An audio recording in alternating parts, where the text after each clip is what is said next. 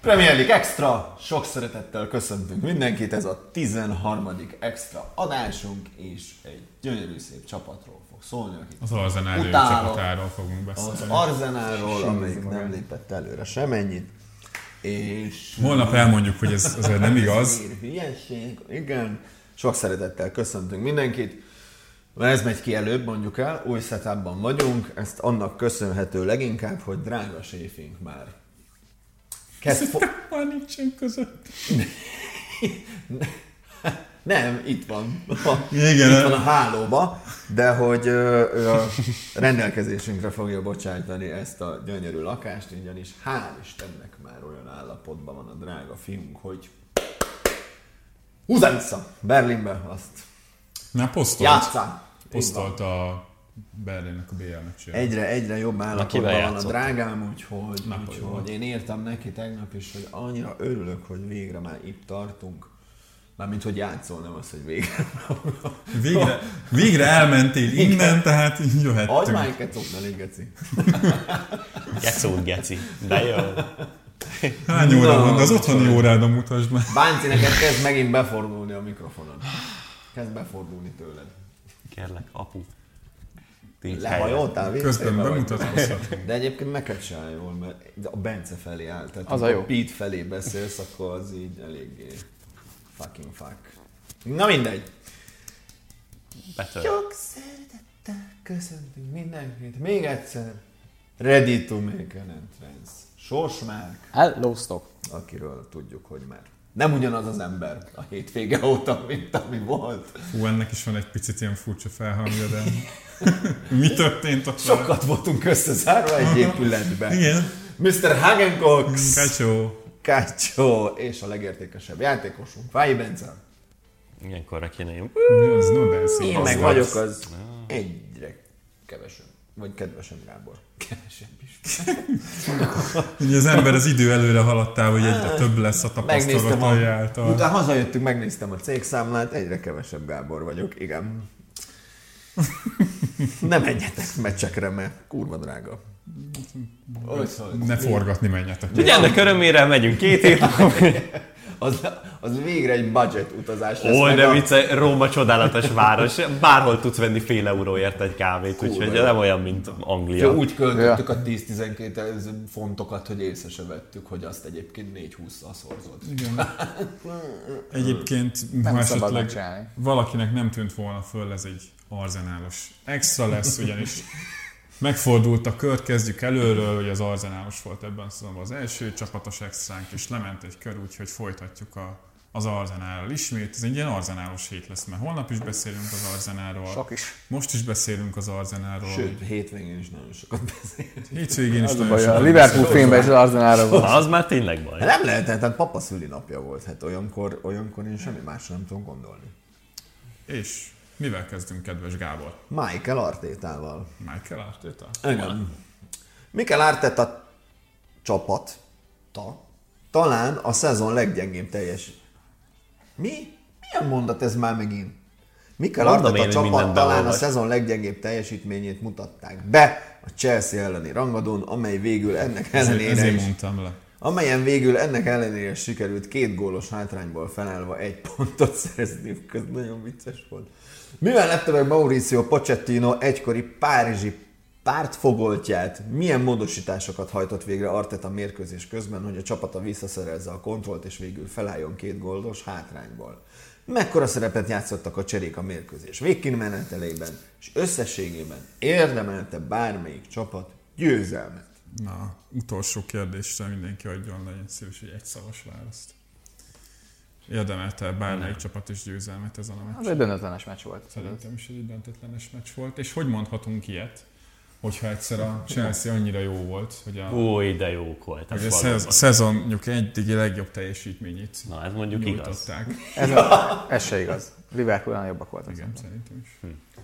Arra már nem emlékszem. Látjuk már az első héten volt. Mm, Csak a... Tényleg? Csak én szerintem nagyon fura, hogy hogyan tud lecsapódni egy ilyen meccs az emberbe utólag, mert az első fél időben az Arsenal tényleg nagyon szar volt. a Pochettino szerintem egy teljesen működő mestervet rakott össze, mind labdával, mind pedig Játék egyik felében. labda nélkül. Nem, szerintem mindkettő Szerintem nagyon jól működött. Na melyik nem működött szerintem? Hát a labdás. Hát Ez nem volt egy túl gondolt történet. Nem, a Chelsea szerintem abban nagyon jó volt, hogy kifejezetten direkten akartak játszani, és a Pochettino látta azt előre, hogy hol vannak az Arsenalnak a gyenge pontja, és azokat akarták folyamatosan megtalálni. De Pete, szerintem te most en, en, saját magadat csapod be azzal, hogy te tudod, hogy mit akar csinálni a Chelsea, és látod, hogy mit akartak volna, csak abból semmi sem történt meg a gólokon kívül. Vagy itt értek, hogy azért ez nem volt egy olyan taktika, ami, amiatt kontrollt nem dominálta volna, le vagy a dominált- Chelsea az dominált. Arsenal, csak szerintem nagyon jól választották ki azt, hogy mik azok a pontok, ahol az Arsenal át lehet törni, és így volt egy csomó olyan lehetőség egyébként a Chelsea-nél, aminél nem ért véget konkrétan a helyzettel, de ígéretes szituáció alakult ki belőle. Igen, tehát ezek a visszalépő játékosok ugye magasról, ugye ez volt igazából a, a nagy trúvája történetben, hogy ugye gyakorlatilag a Arzenálnak a középső védét kirángatták a pozícióból, és igazából a mögöttük megnyílt területbe futottak be játékosok a Chelsea-ből. Igazából ez volt az igazán nagy dolog, és ugye ezt mondjuk ha a Sterlinggel csinálja meg, az még jobb, mert utána a Sterling fordulásból is jó lesz utána, és ő meg fogja kezdeni a kapu elé is a végén. Már csak egy vagy kettő ember hiányzott ebből, hogy működjön is a, azok, akik megérkeztek volna oda. Tehát a, volt valaki, nem, nem tudom, hogy milyen felhasználó volt Twitteren, aki összeszedegette azt, hogy a Chelsea-nek a labdás építkezéseinek mi lett az eredménye ezekben a szituációkban, amikor megpróbálták irángatni az Arzenát. Azt is először megnéztem, és utána direkt visszanéztem az első félidőt ezzel, csak ezt figyelve ezzel a szemmel. Hát én, én nem nagyon emlékszem olyanra, amikor a Mudrik vagy a ki volt a jobb szélső? A, vagy a, megérkezett volna úgy, hogy abból ténylegesen el tudtak rohanni, és az Arzenálnak valamelyik védője egy az egy az ellen. de úgy, hogy a Chelsea elkezdett hátulról építkezni, és a végére az futott ki, De mint miért? ahogyan a Brightonozás az ki szokott futni a végére. De Chelsea ez nem akart hátulról építkezni, hanem két-három gyors passzal felkúrogatták a labdákat. De úgy értem. vissza, jöjjön vissza a Gallagher és a Palmer, húzzák ki a Gabrieléket, és azonnal nyomják be hosszú labdákkal a területbe, vagy egy gyors felpasszal a Mudriknak, meg a Sterlingnek, hogy ez a Brightonozás nem úgy nézett ki, mint a Brighton, hogy kicsalogatjuk labdajáratással, hogy persze két passzal kicsalogatjuk, de az általában úgy nézett ki, hogy triggerelték az Arsenalnak az ember-ember elleni pressingét, kivitték a szélről, az Arsenal általában szeretik kiszorítani a, az embereket, és onnantól viszont ment a hosszú labda előre, és utána vagy megnyertek egy második labdát, vagy egyből kiment a szélsőnek, vagy pedig egy csomószor az volt, hogy igazából ment a vakvilágba, a picsába a védők mögé, csak ott nem érkezett senki. A második labdákra nagyon sokszor jól érkeztek, és abban például a Mudrik és a Gallagher hatalmas munkát végzett, ami tényleg ők nagyon jól játszottak ebben a tekintetben, és abból utána tovább véve a Ugye támadásokat Gallaghernek mindig jól fog állni, hogy a labda nélkül kell sokat mozognia. Abszolút, de a Colville-nek konkrétan az első egy órában volt, vagy öt olyan tehát ember közelében nem találó hosszú labdája ebből, amikor megpróbálta, ha hát a Mudrik elé majd belövöm úgy, hogy már csak hárman vannak hátul az Arsenalnál, és közel távol nem volt senki Azt sem szerintem hozzá. senki ne gondolja, amikor azt mondom, hogy a Chelsea-nek volt egy működő terve, hogy ez egy százszázalékosan kimunkált halmű volt. Szerintem volt egy elképzelésük arra, hogy mik azok a pontok, ahol az Arsenal legsebezhetőbb lehet. Mert szerintem az meg lejött a és ezt szerintem jól videózták ki a Manchester City elleni mérkőzésből, hogyha a Salibának meg a Gabrielnek van egy fix pont, amire figyelniük kell, akkor azt ők meg fogják oldani. Hogyha őket mozgatod nagyon sokat, és mindig azt lehetett látni, Mint hogy ahogy akkor a, minden védőt. Persze. És még akkor is, hogy olyan atletikusak, mint a Gabriel, meg is menjek vele, még fél pár is menjek, de a másik oldalon van a labda, de ez még mindig mélyen van. És volt olyan helyzet a Chelsea-nek ugye a Palmernél, hogy hát a hosszú oldalon már be kellett húzódni vissza a saját helyére, és emiatt volt, hogy a vonalak között meg teljesen üresen vette fel azt a Palmer a labdát, és utána uh-huh. tehette át a másik oldalra. Ezek működtek jól a chelsea amikor ezek a szituációk kialakultak. Miközben az Arzenálnak a pressingje alapvetően, mikor felálltak, szintén működött, mert rákényszerítették arra a Chelsea-t, hogy legyenek direktek. Nagyon, csak ők meg nagyon kész... sokszor emberi voltak már. Hát persze, csak ők meg készültek ezekre a szituációkra, hogyha ilyenkor van valami, ilyenkor hozzánk kell a labda, második labda van, akkor legyen ember keverünk a vonalak között, mert egyszerűen vissza kell előbb-utóbb ezeknek a védőknek zárni a helyükre. Nem lehet mindkettő fönt a félpályán túl, mert nekünk mindkét játékosunk egyszerre van fönt, ha pedig az Arzenál kimegy emberek, akkor nem fog visszaérni a Zsorzsinyó, meg nem fog visszaérni még a Rási ezekre az emberekre. És ez szerintem jól működött a Chelsea-nél, elképzelés szintjén, és ebből voltak veszélyek helyzeteik, ugye a 11-es az pont egy ilyen szituációból jött, ahol egy kimozgatás után a szélső kombináció átrohanás. És ugye pont a Billy Carpenter összeszedte, hogy összességében mennyire lett ez veszélyes a Chelsea-nél. Ugye az egész szezonban a támadójátékukban 1,3-as XG-t produkáltak végül, ebben benne volt egy 11-es is. Uh-huh. Ez a legalacsonyabb az egész szezonban.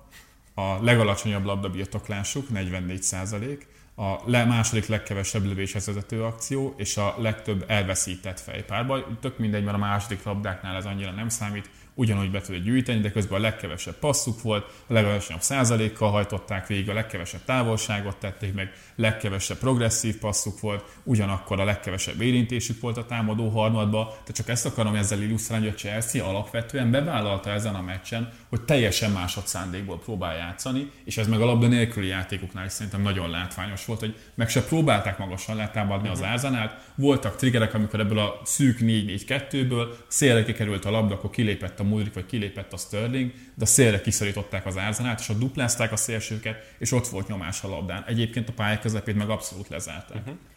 Hát és ugye ez a, azért ez a kis csapatozás volt már a, az. Pochettino-tól, és szerintem ez egy, ez egy valid terv lehet most a következő időszakra, mert a, a Chelsea-nek most ugye jön egy olyan veszőfutása, hogy mindenki brutális sorozatok érkezik, és akkor ezen hogy játszol, azért ha a Liverpool már akar csak a mostani állapotában találkozni a Chelsea-vel, az nem nagyon egyszerű azt a dominanciát fenntartani, mint azon a meccsen volt. És most akivel találkozni fognak, ott pedig még nehezebb ez a dominanciát tartani ezzel a csapattal, ami mindig azért brutálisan posztok nélkül, rossz posztokon játszanak játékosok, nem jó pozícióban számukra. És akkor itt most legalább elindult egy fordulózgatás, fordulózgatás. Én ezért mondom, hogy nekem tetszett a Chelsea-nek a megközelítése, azért ez egy közel se egy meccset nyerő megközelítés volt hanem meccset nem elvesztő dolog volt, és az Arzenál képesek voltak mert elég jól szerintem leszedni. És ez volt az igazán jó történetben, hogy az, az Arzenál, ami küzd saját maga is azzal, hogy azért hogy, hogy alakítson ki helyzeteket, főleg milyen ülővédelmek ellen, azért a Chelsea annyira nem volt milyen ülővédelem, mint egy, egy Sheffield United, amit megcsinálna, vagy egy Luton megcsinálna, de amikor viszont kellett, akkor 4 2 Nem az voltak annyira mélyen ahhoz, hogy túl nagy legyen a nyomás, és le, jöjjenek azok a szituációk, amik a legveszélyesebb ilyenkor, hogy jön egy távoli lövés, jön egy megpattanó lövés, mert egy midlogban voltak, de az nagyon szervezett volt. És az a 4 2 nagyon kompakt, ez a közepén nem nagyon volt hely, nekem ez nem tetszett az Arzenálban alapvetően, hogy nem is nyitogatták azt a helyet középen, pedig szerintem Holnap azért ott... Erről a problémáról azért részletesebben fogunk beszélni, hogy az Arzenál miért nem tud középen építkezni, de a Chelsea erre meg tökéletesen rájátszott, és jelenleg ezt a legjobb játszani az Arsenal, hogy nem vagy túl mélyen, de nem is vagy túl magasan, és a szélek felé akarsz folyamatosan terelni hát a ez a midlock 4 2 az elég szépen dívik, szóval ez, ez az abszolút, ez a baja. Abszolút így van. És hogy a széleken pedig nagyon ki van téve az Arsenal annak, hogy egy az egyes párharcokat, vagy akár egy a kettő elleni párharcokat hogyan tudnak megnyerni. És ugye itt az Incsenko. Tehát azért, amikor a City-nél beszélünk arról, hogy miért érkeztek ezek a szélsővédők, akik brutálisok egy egy ellen, hát azért, mert az Incsenkot itt izolálod egy az egybe, abban bajod lesz. És amikor igazából bajok voltak, amikor az Incsenko egy az egyezett valakivel. Mert ezzel a White ott meg lehet verni, de azért nem olyan százalékban, mint az Incsenkót. És szerintem itt ez lesz a kérdés, a hogyha... Ról majd beszélünk, de ott a egész szezonban addig a meccsig kettőször verték meg őt egy az egybe.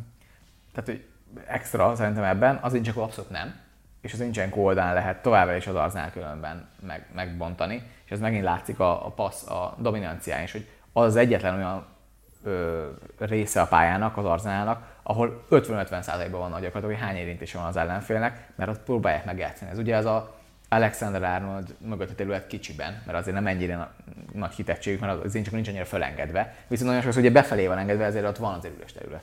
Szóval szerintem az Arzenálnak a problémája az volt, hogy ez a Chelsea okosan jött fel erre a meccsre, és rájátszott arra, amire rá tudott játszani. Azért ez... Meg irgalmatlan egy szerencséjük volt, miután az elmúlt hetekben nem volt. Tehát Igen, mind a két gól, uh, oké, okay, hogy az egyiket a támadás építés közben az vezetett el odáig, amit alapvetően szeretett volna csinálni a Chelsea, de azért a támadó harmadban nézve mind a két akciónál két full random esemény volt az, ami elvezetett. De a négy gólból három az ilyen full random esemény hát, igen, volt tehát az egész a, ugye amiben visszajött az Arsenal meccsbe, és azért egészen addig, amíg nem jött meg az a gól a Rice-tól, addig ott voltak már a második fél időben jobban nézett ki az Arsenal, azért nem brutálisan, tehát nem olyan volt, hogy akkor elkezdtek, és akkor ledominálni az egész Chelsea-t a pályáról.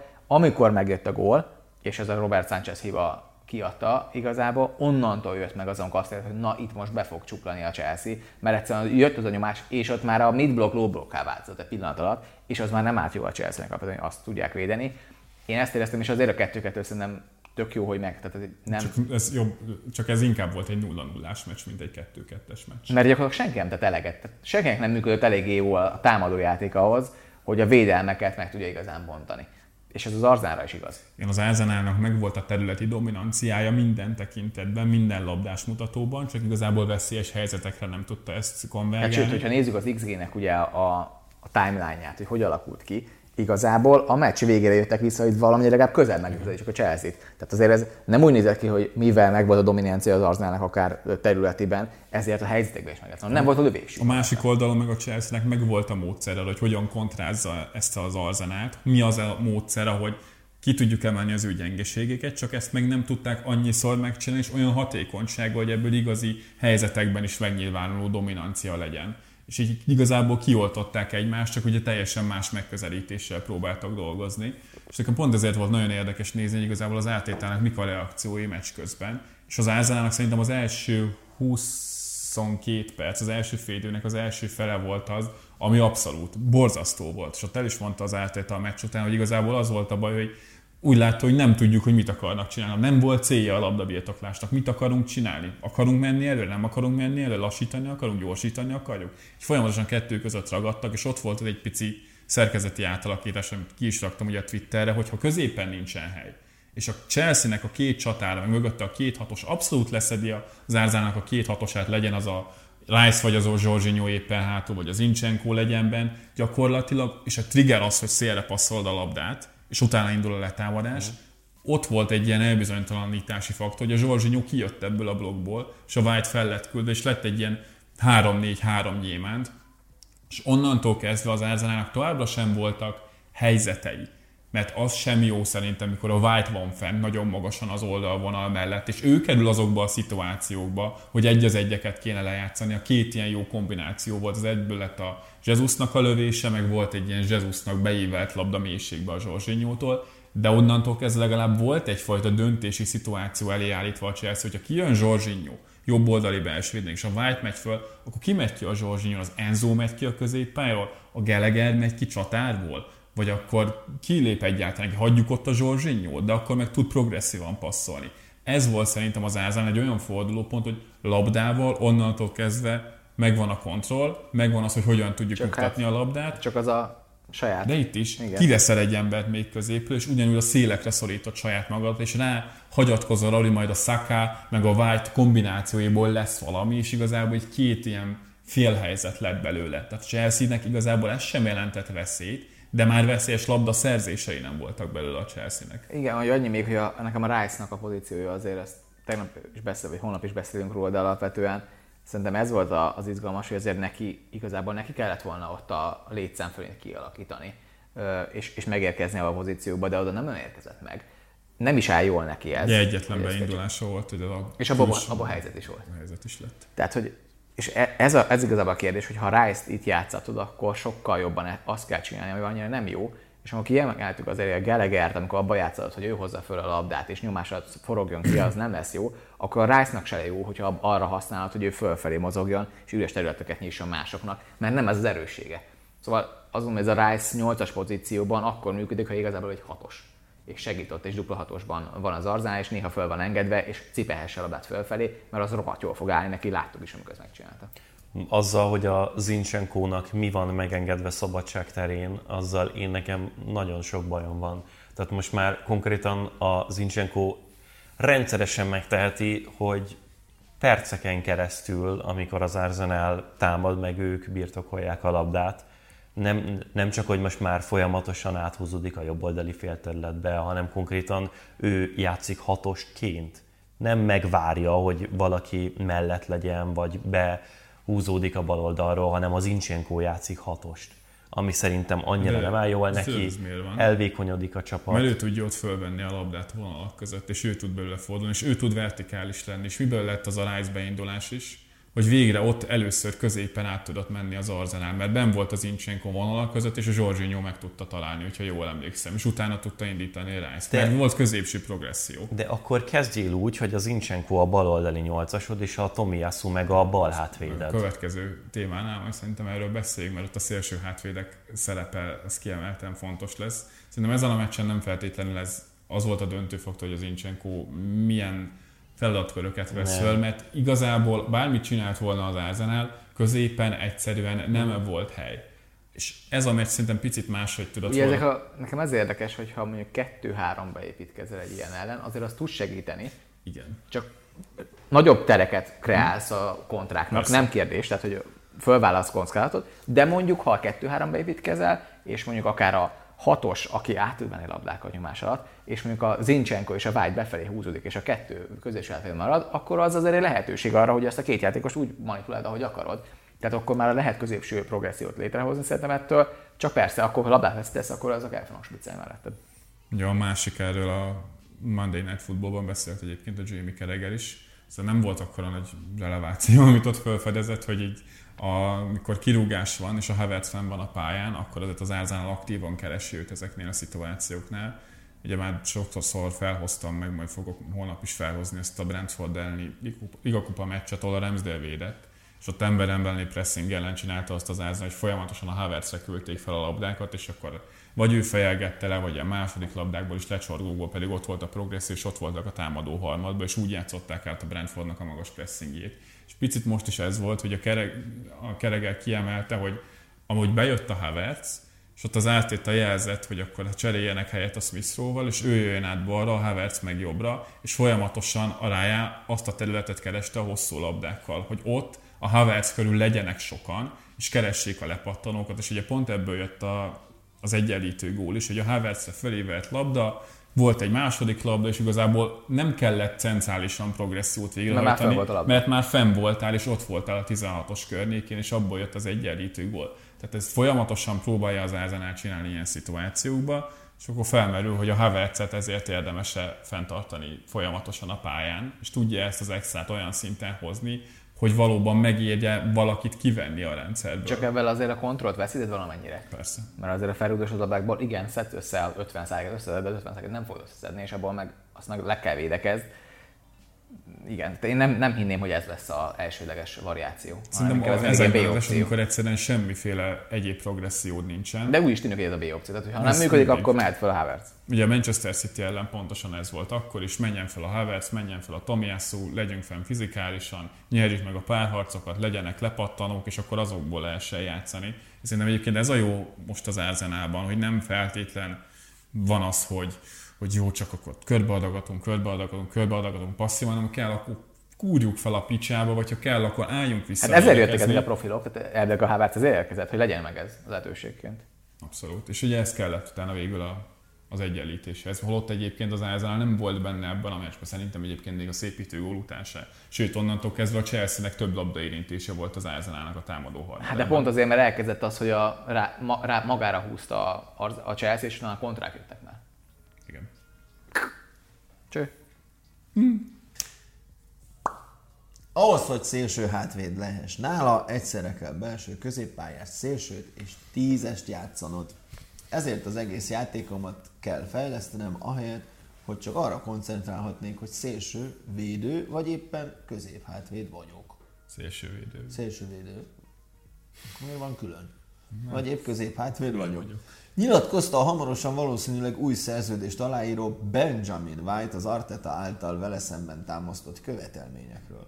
Az angol játékos a leigazolása óta az Arsenal legkonzisztensebben teljesítő játékosa, mégis talán róla esik a legkevesebb szó a kulcsemberek közül. De változott-e az ők szerepköre a most futó idényben, és általánosságban mennyivel használja másképp a szélső hátvédeit mostanában az Arsenal edzője?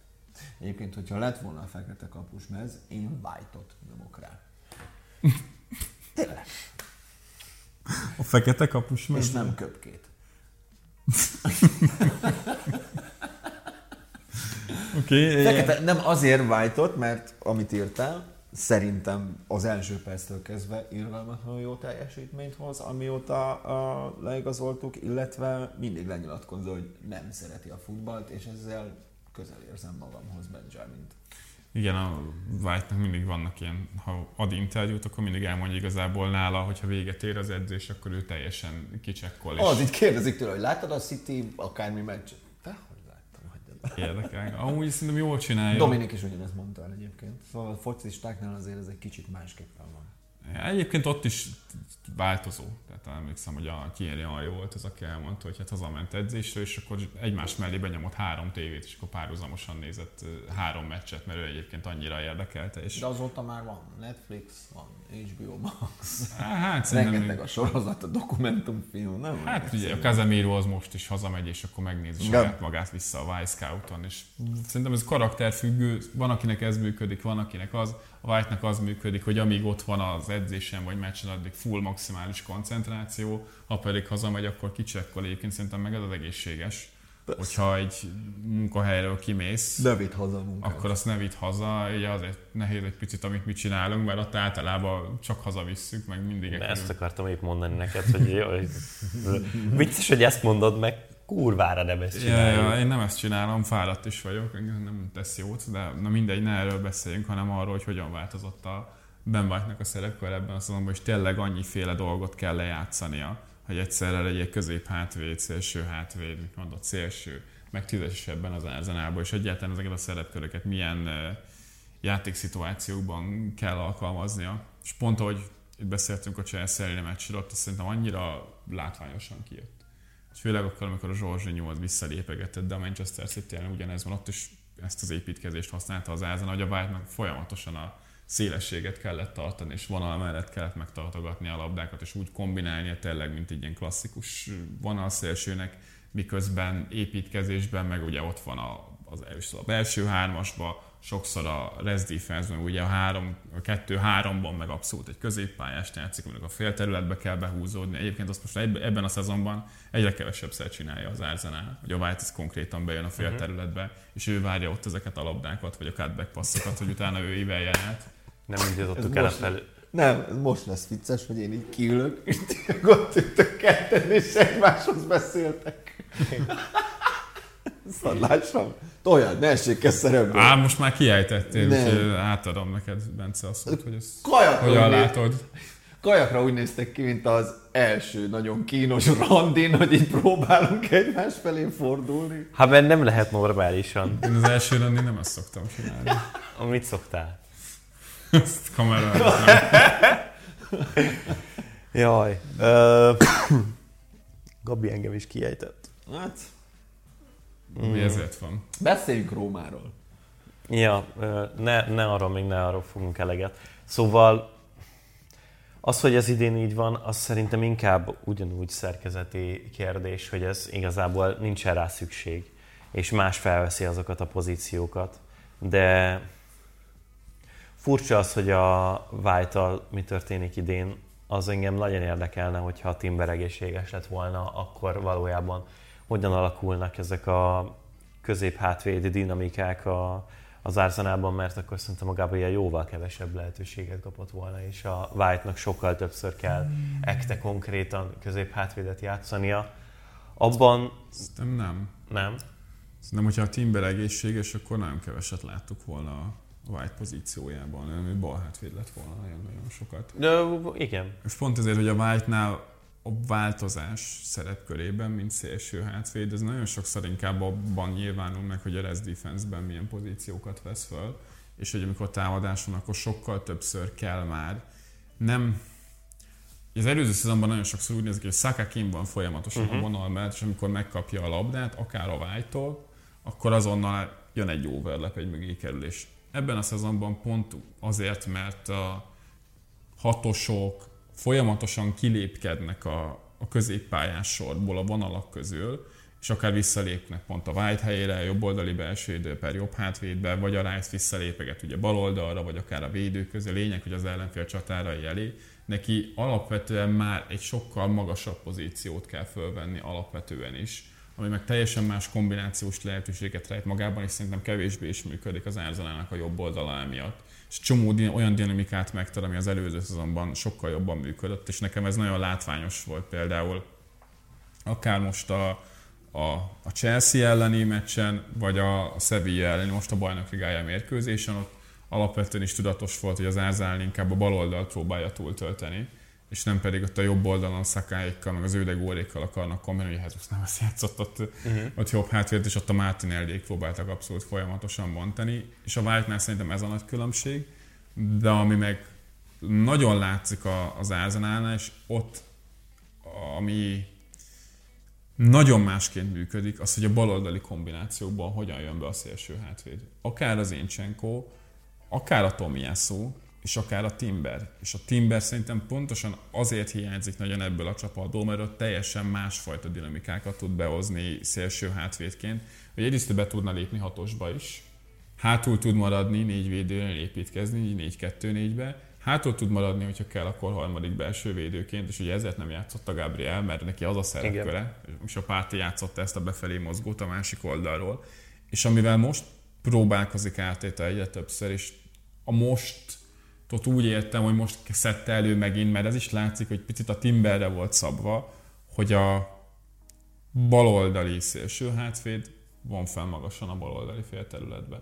Ezt a Timben nagyon sokat csinálta az előszezonban is, a Manchester City-nek a Community shield és ugye pont ez a dinamik, hogy a Rice visszajön a bal oldalra, onnan tudja cipelni a labdát, onnan van neki szembe a kapuval, onnan tudja szem, kapuval szembe látni az egész pályát, miközben a Timber pont azért, mert elképesztően jó nyomástűrőkészsége van, magasabb területeken is fel tudja venni a labdát, plusz ezeket a, az underlepeket a kilépő szélsővédő mögébe tudja játszani, és most a Sevilla ellen meg nagyon látványos volt, de már a Manchester city is kijött, hogy a Tommy Jassonnak ez az underlepje, és ugye abból lett a győztes gól is, de most a Sevilla ellen abszolút az volt, hogy a Rice végig hátul volt a Zsorzsinyó mellett a dupla hatosba, a hármas előtt, és a Timber volt az, aki magasan volt a fél. Vagy Timber, a Tomiászó volt az, Azt aki szerettem hogy... volna, de a Tomiászó volt az, aki magasan volt a, a félterületbe, és ebben a dinamikában, amikor a Rice nem ekte a hatost játsza, hanem van mellette még, legyen az mondja Zsorzsinyó, legyen az a párti, akkor egyszerűen a, a Zincsenkónak én nem látom a, a funkcióját a, a csapaton belül. Kizárólag úgy, hogyha amit viccből mondtam előbb, hogy ő belőle 8-as generációs, akkor nyilván nem a Zsorzsinyó kezd, hanem a Rice ami neki nyilván egyébként egyáltalán nem lenne idegen, mert az ukrán válogatottban 6 milliószor játszott, a Manchester City-nél is be volt dobva sokszor kupasorozatokba, meg ugye ő eleve eredetileg egy tízes középpályásnak indult még annó, amikor betört a felnőtt fociba. Úgyhogy ő... Kapus még úgy akarta leigazolni annó. Igen. Szóval én Aztán szerintem úgy lenne, de egyébként én nekem az Incsenkóval egyébként is van sok problémám. Tökéletesen értem, hogy az ő technika, technikai képzettsége, az, ahogyan lát a pályán, az, hogy mennyire progresszív tud lenni, az egy teljesen más dimenzió sok olyan játékoshoz képest, aki azért a belső területeken fölvesz bármilyen pozíciót az Arzenálban.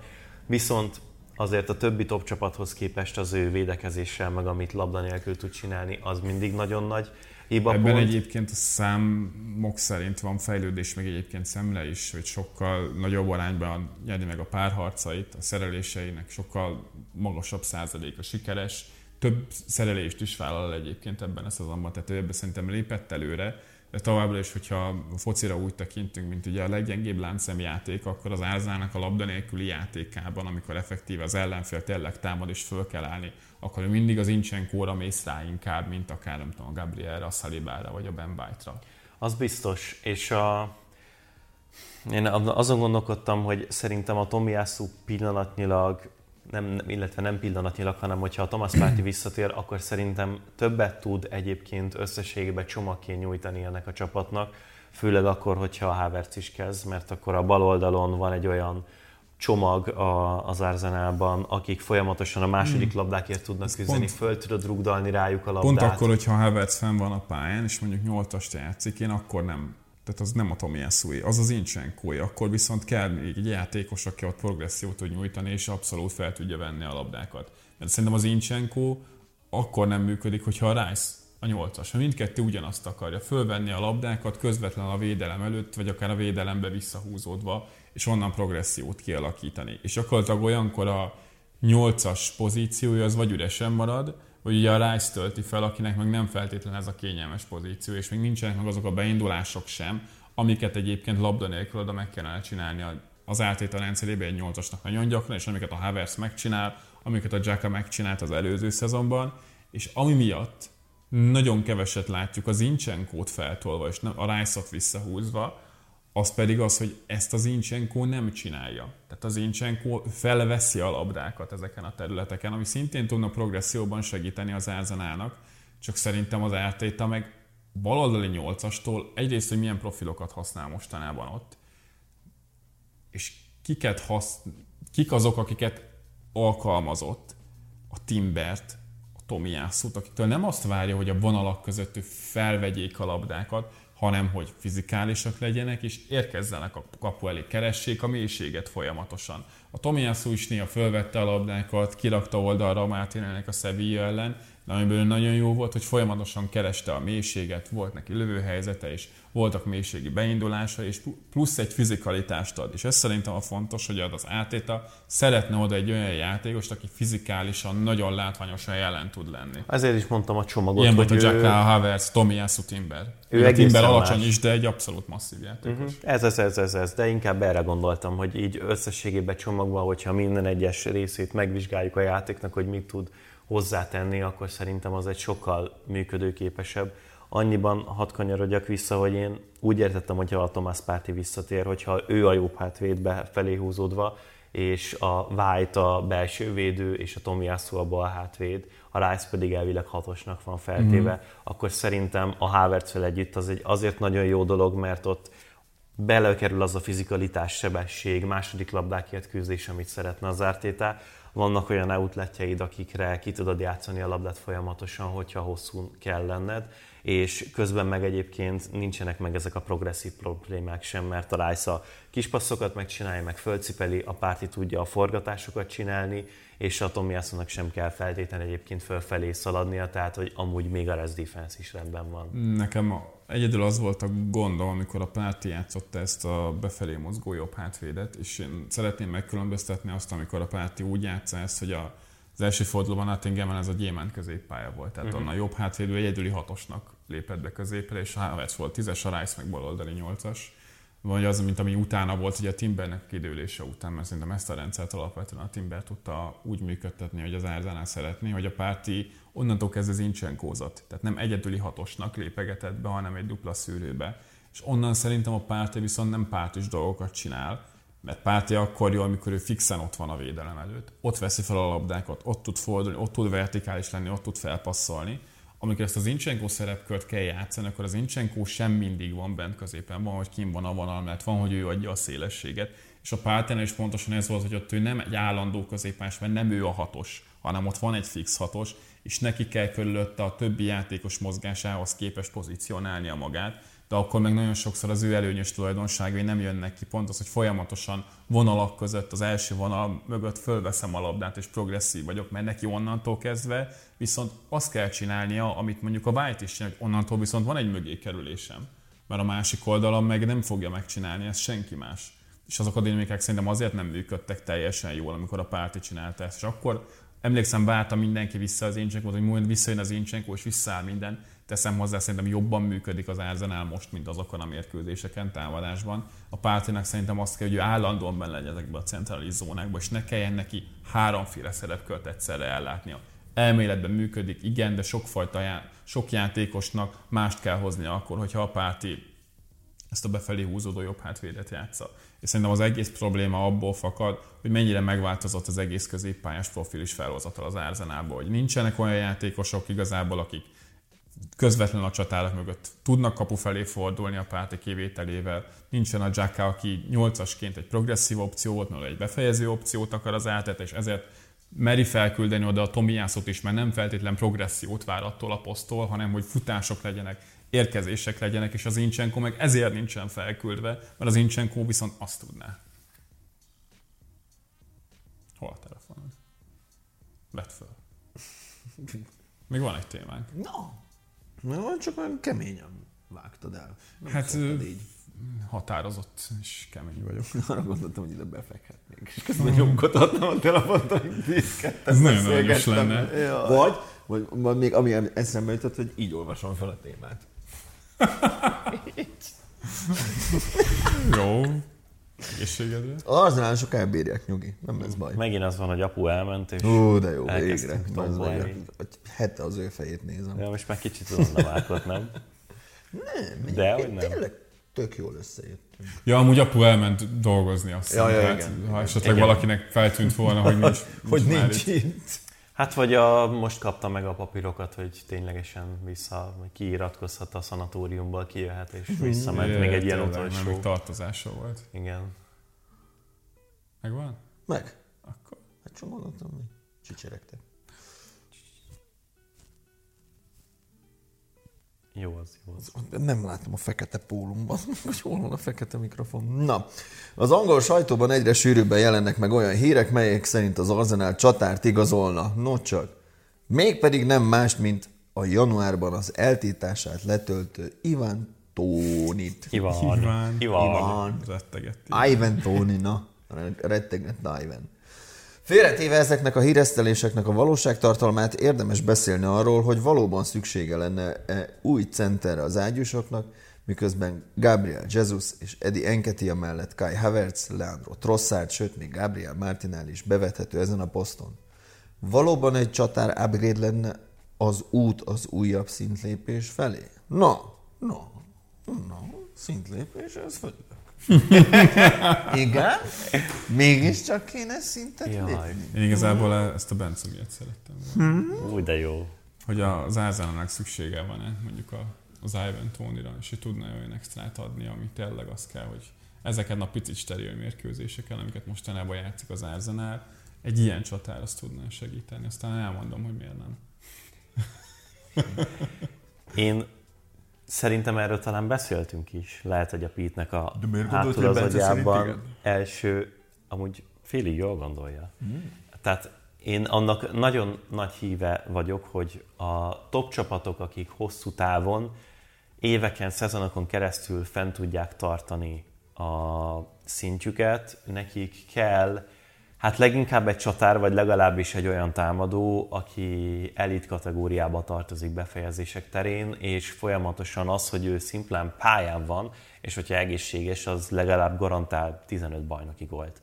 Na most ilyen az Arzenában egyelőre nincsen. Van egy zseniális... elhozhatnánk, nem? Az, az egész jó lenne, Ott igen. voltunk a háza mellett. Mondta a Domi, hogy Máté megkérdezte, hogy leúgyozhatja a Haalandnak a kerítését. Azt a kurva. És mondta, hogy nem ajánlja, mert egyébként Haalandnál négy ilyen azért, nagy gyilkos kutyával és fegyveres biztonsági őr lakik a telepen. Mert hogy ugye az ember bolond, hát úgy alszik, hogy nem vesz levegőt, meg mit tudom, mi le van ragasztva a szeme, meg minden, és konkrétan valami négy ilyen nagy gyilkos masztiffal, meg egy fegyveres őrvédi Haalandot otthon, hogy senkiben ne jusson az ön nyugalmába. Hát sajnos őt nem fogja tudni leigazolni az Az Arsenal. kiborg. Igen. Igen. Hogy vegyünk számba más alternatívákat. A más alternatívák... Tónival. Igen, tök jó, hogy a Tónit mondta a Pete, mert szerintem attól függetlenül, hogy én, és akkor induljunk ki ebből az állításból, szerintem ahhoz, hogy az Arsenal ott maradhasson, ahol van, és az, hogy ők most pillanatilag Európa egyik legjobb csapata, és a Manchester City-vel a bajnok esélyesek a Premier League-ben, hogy ez fenntartható maradhasson, tényleg azt mondom, mondjuk az elkövetkezendő 4-5 évben, ehhez kellene egy olyan csatár, aki mezőnyben, mezőnymunkában, visszalépések terén, letámadások terén tud legalább megközelítőleg hasonlót adni, mint a Gabriel Jesus, és közben meg egyébként sokkal jobb befejező, és nem a liga történetének egyik legpocséklóbb középcsatára, mint a Gabriel Jesus.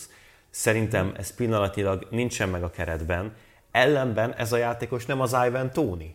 És ezért az Ivan Tóni egy tök izgalmas fickó, és biztos, jó hogy... Igen. Nem hogy, kell csatár, vagy ha kéne, az nem, nem, nem, szerintem kéne, csak nem az Ivan Tóni. És hogyha az Ivan Tony-ba látja bele ezt igazából az Arzenál, akkor szerintem az Szerintem nem kurvára egy jó... nem. Szerintem az Ivan Tony az egy, egy játékos a listáról, és őt most a sajtó elkezdte nyomatni. Én nem nagyon nehezen tudom elképzelni, hogy az Arsenal akár januárban, január biztos nem, vagy akár jövő nyáron leigazolná az uh-huh. Ivan Tony-t.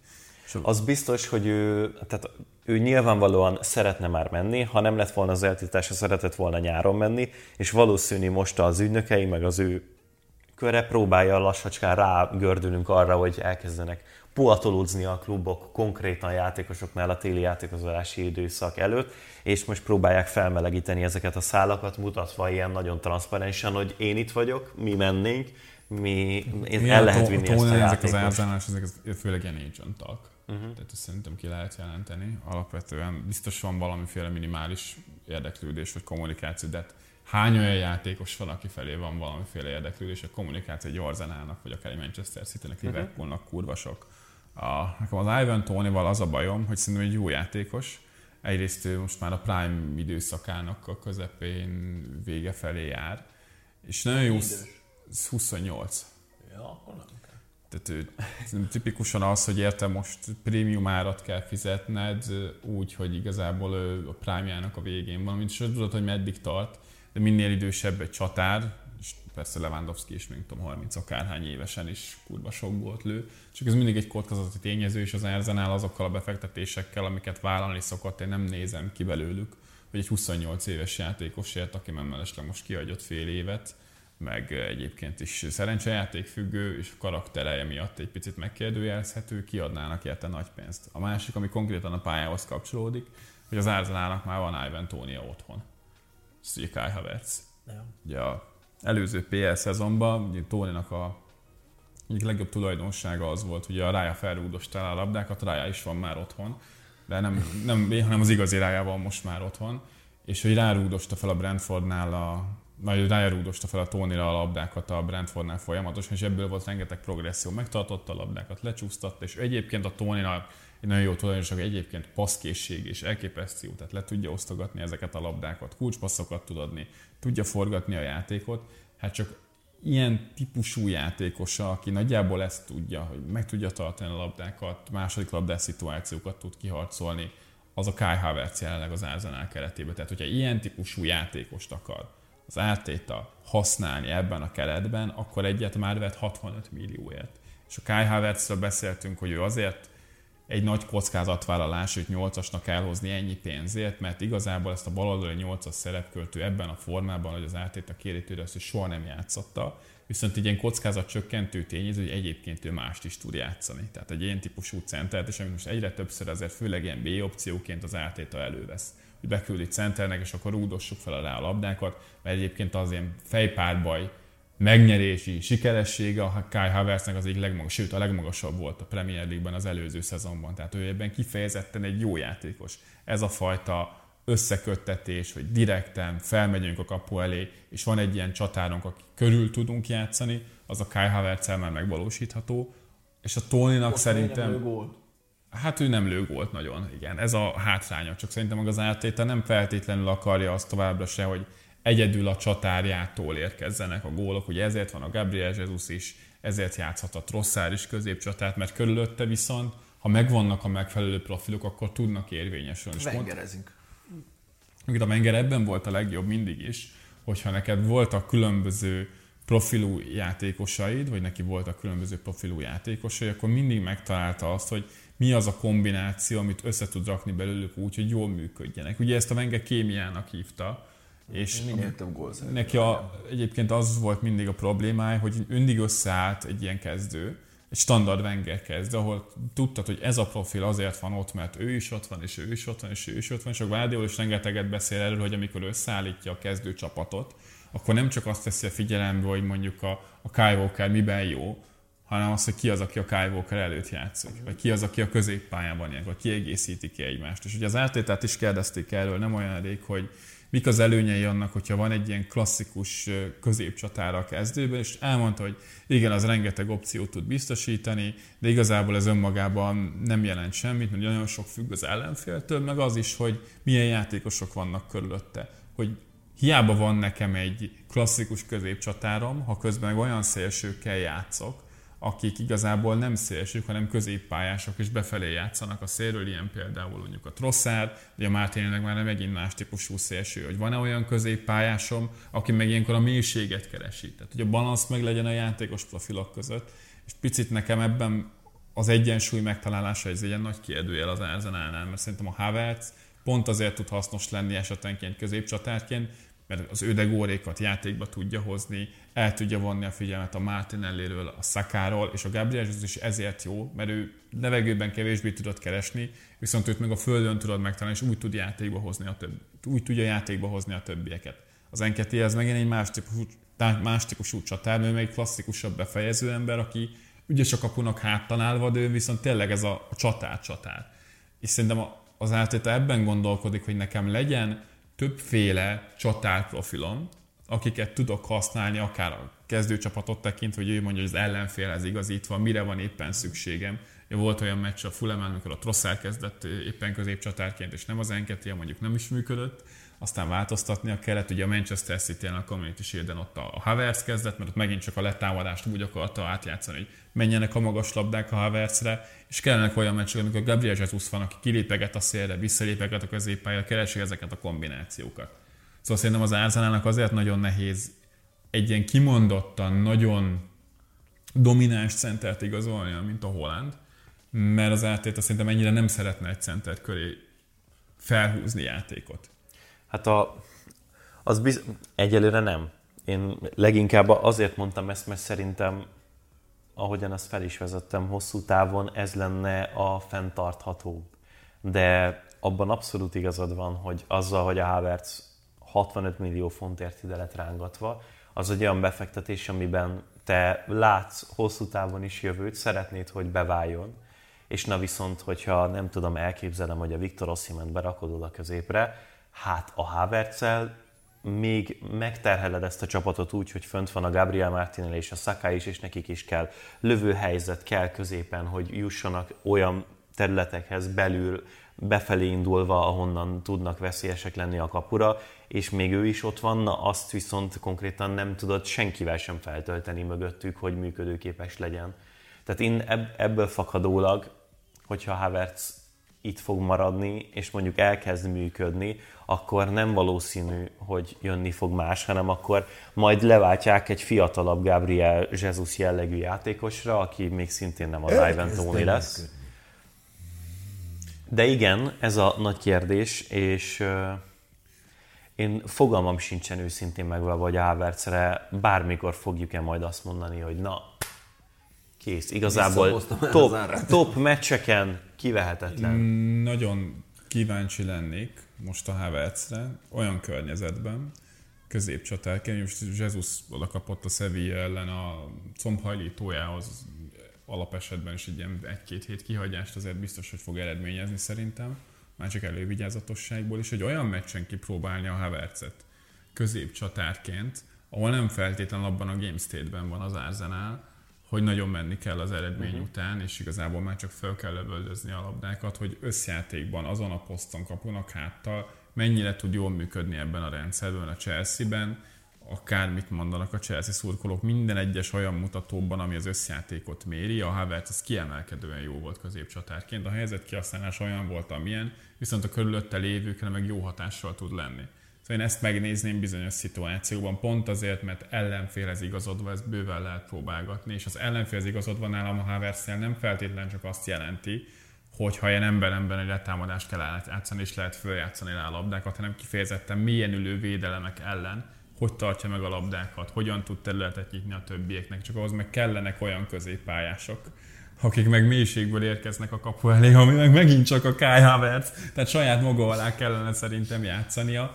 Ugye az ideális kombináció az megint csak az, hogy elkezd működni baloldali nyolcasként, és ezt a direkt opciót ő nyújtja ott magasan, és körülötte tudnak játszani a többiek, miközben ő folyamatosan érkezik a 16-oson belőle, és nekem a másik probléma ez az Arzenálnál, hogy én szerintem ezt nem maximalizálják eléggé, amikor a Havertz ott van a pályán. Hogy megvannak ezek a beindulások, megvannak az érkezések, de hát egy kezemen meg tudom számolni, hogy a Saka hogy az Ödegor hány olyan labdát küldött át a hosszú oldalra, amikor a Havertz érkezett. Nem azért, mert nem érkezik a Havertz, hanem nem érkeznek ezek a labdák. Ugye egy ilyen gólt lőtt ebben a szezonban az Arsenal a Bournemouth ellen, nem a Havertz érkezett, hanem a Gabriel Jesus.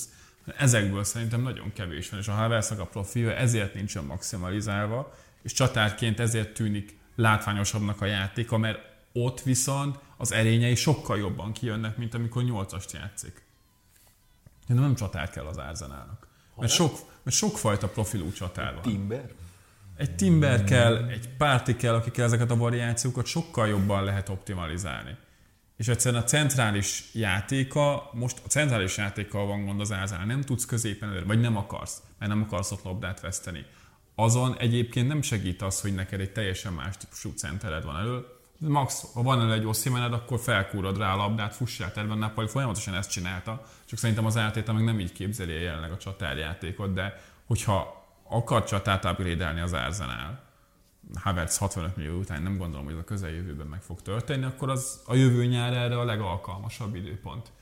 Mert igazából nagyon a kezdőben upgrade való ebben az arzenálban nagyon nincsen jelen pillanatban. Akarsz egy még dinamikus szélsőt a Saka mellé, Pedronétól nagyon jó lenne, mert mindkét oldalon ezt a dinamikát és sebességet bele tudja vinni, de igazából ilyen opciók kellnek most már ebbe a csapatba. Nagy upgrade, meg vagy baloldali nyolcas tudsz, hogyha mégse ezt szeretnéd játszatni, vagy középcsatát. Úgyhogy szerintem a nyár lesz ebből a szempontból döntő, de hogy az biztos, hogy nem az Ivan Tony a, megoldás erre. Az biztos, de azért van kitől a Ártétának abból fakadólag, hogy hogyan lehet folyamatosan mindig valamiképpen megújulva a piacon rendelkezésre álló minél jobb minőségű Skills. játékos profilok, mindjárt, mindjárt, játékos profilokra reagálva átalakítani a csapatodat, és ehhez hozzáhúzalozni azt, hogy hogyan áll össze mellettük vagy mögöttük mindenki más, mert egész egyszerűen ugyanúgy, ahogy Ártéta pontosan tudta, hogy idénre is kell változtatniuk, nagyon-nagyon más jövőre is kell a majd. szezonban, mint az előző szezonban eddig. Úgyhogy ezért ettől függetlenül tényleg ez, ez attól függ, hogy a Havertz hosszú távon hosszú távon igazából a szezon végéig milyen teljesítményt tud nyújtani és hogyan fog beválni, mert egyébként, hogyha tényleg nagyon-nagyon-nagyon nem működik, akkor viszont szerintem ebben bőven lenne akkor a potenciál, hogy megpróbálja az Arsenal, és egyébként ebben tényleg igaza van a Pitnek, mert mm, simán lehet, hogy a, ezt már másodszorra mondtam ki ebben az adásban, ez nagyon nagy baj. egyes alkalmakon mondani, hogy igaza van, vagy bárki, akkor mindig nem mutatja, igen. Ez ki se kell Szóval, hogy a következő nyáron simán lehet, hogy majd rendelkezésre áll az Osimen, a Victor Boniface, az Evan Ferguson is majd egyszer el fog menni a Brightonból. Mind a Na, hárman a olyan... Mit mondtál? Victor? Kicsoda? Victor Boniface. Boniface. Manifest lehet, hogy e- készen Lehet, hogy ez a beceneve, vagy nem tudom. Manifest, bazd meg, mondom. Na, na látod, hogyha van csatár, akire ennek az árzának jelenleg nagy pénzt érdemes lenne kitenni, az a, az Evan Ferguson. Egyrészt a profilja elképesztő fizikális, elképesztő jó játékszervező, uh-huh. elképesztő jó és sokféle befejező, hogyha valami upgrade lenne az Arsenalnál a jelenlegi profilok mellett, látványos upgrade, hosszú távon, és nem prime-ban lévő játékos, és az Arsenalnak a jelenlegi játékozási politikájába illik is, akkor az a Ferguson. Hol játszik? Brighton. Brighton. Menjünk oda forgatni. Megyünk a börtönbe. Jó, Mi? Börtönbe? Brightonba. Én is azt értettem, hogy börtönbe. Az, oda Megyünk oda forgatni a börtönbe.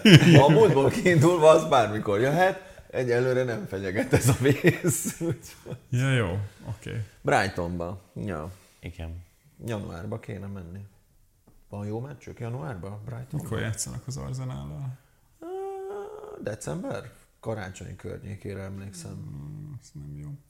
Na jó, majd megnézzük. Igen. Köszönjünk el. An- annyit ha- hadd mondjak, hadd szúrjak még nem. be, hogy az nem, nem is igazából emlékszem, hogy mikor volt olyan, hogy valaki bajnokok ligáját nyert, de nem volt egy igazán kiemelkedő befejező képességgel rendelkező középcsatárja. Chelsea.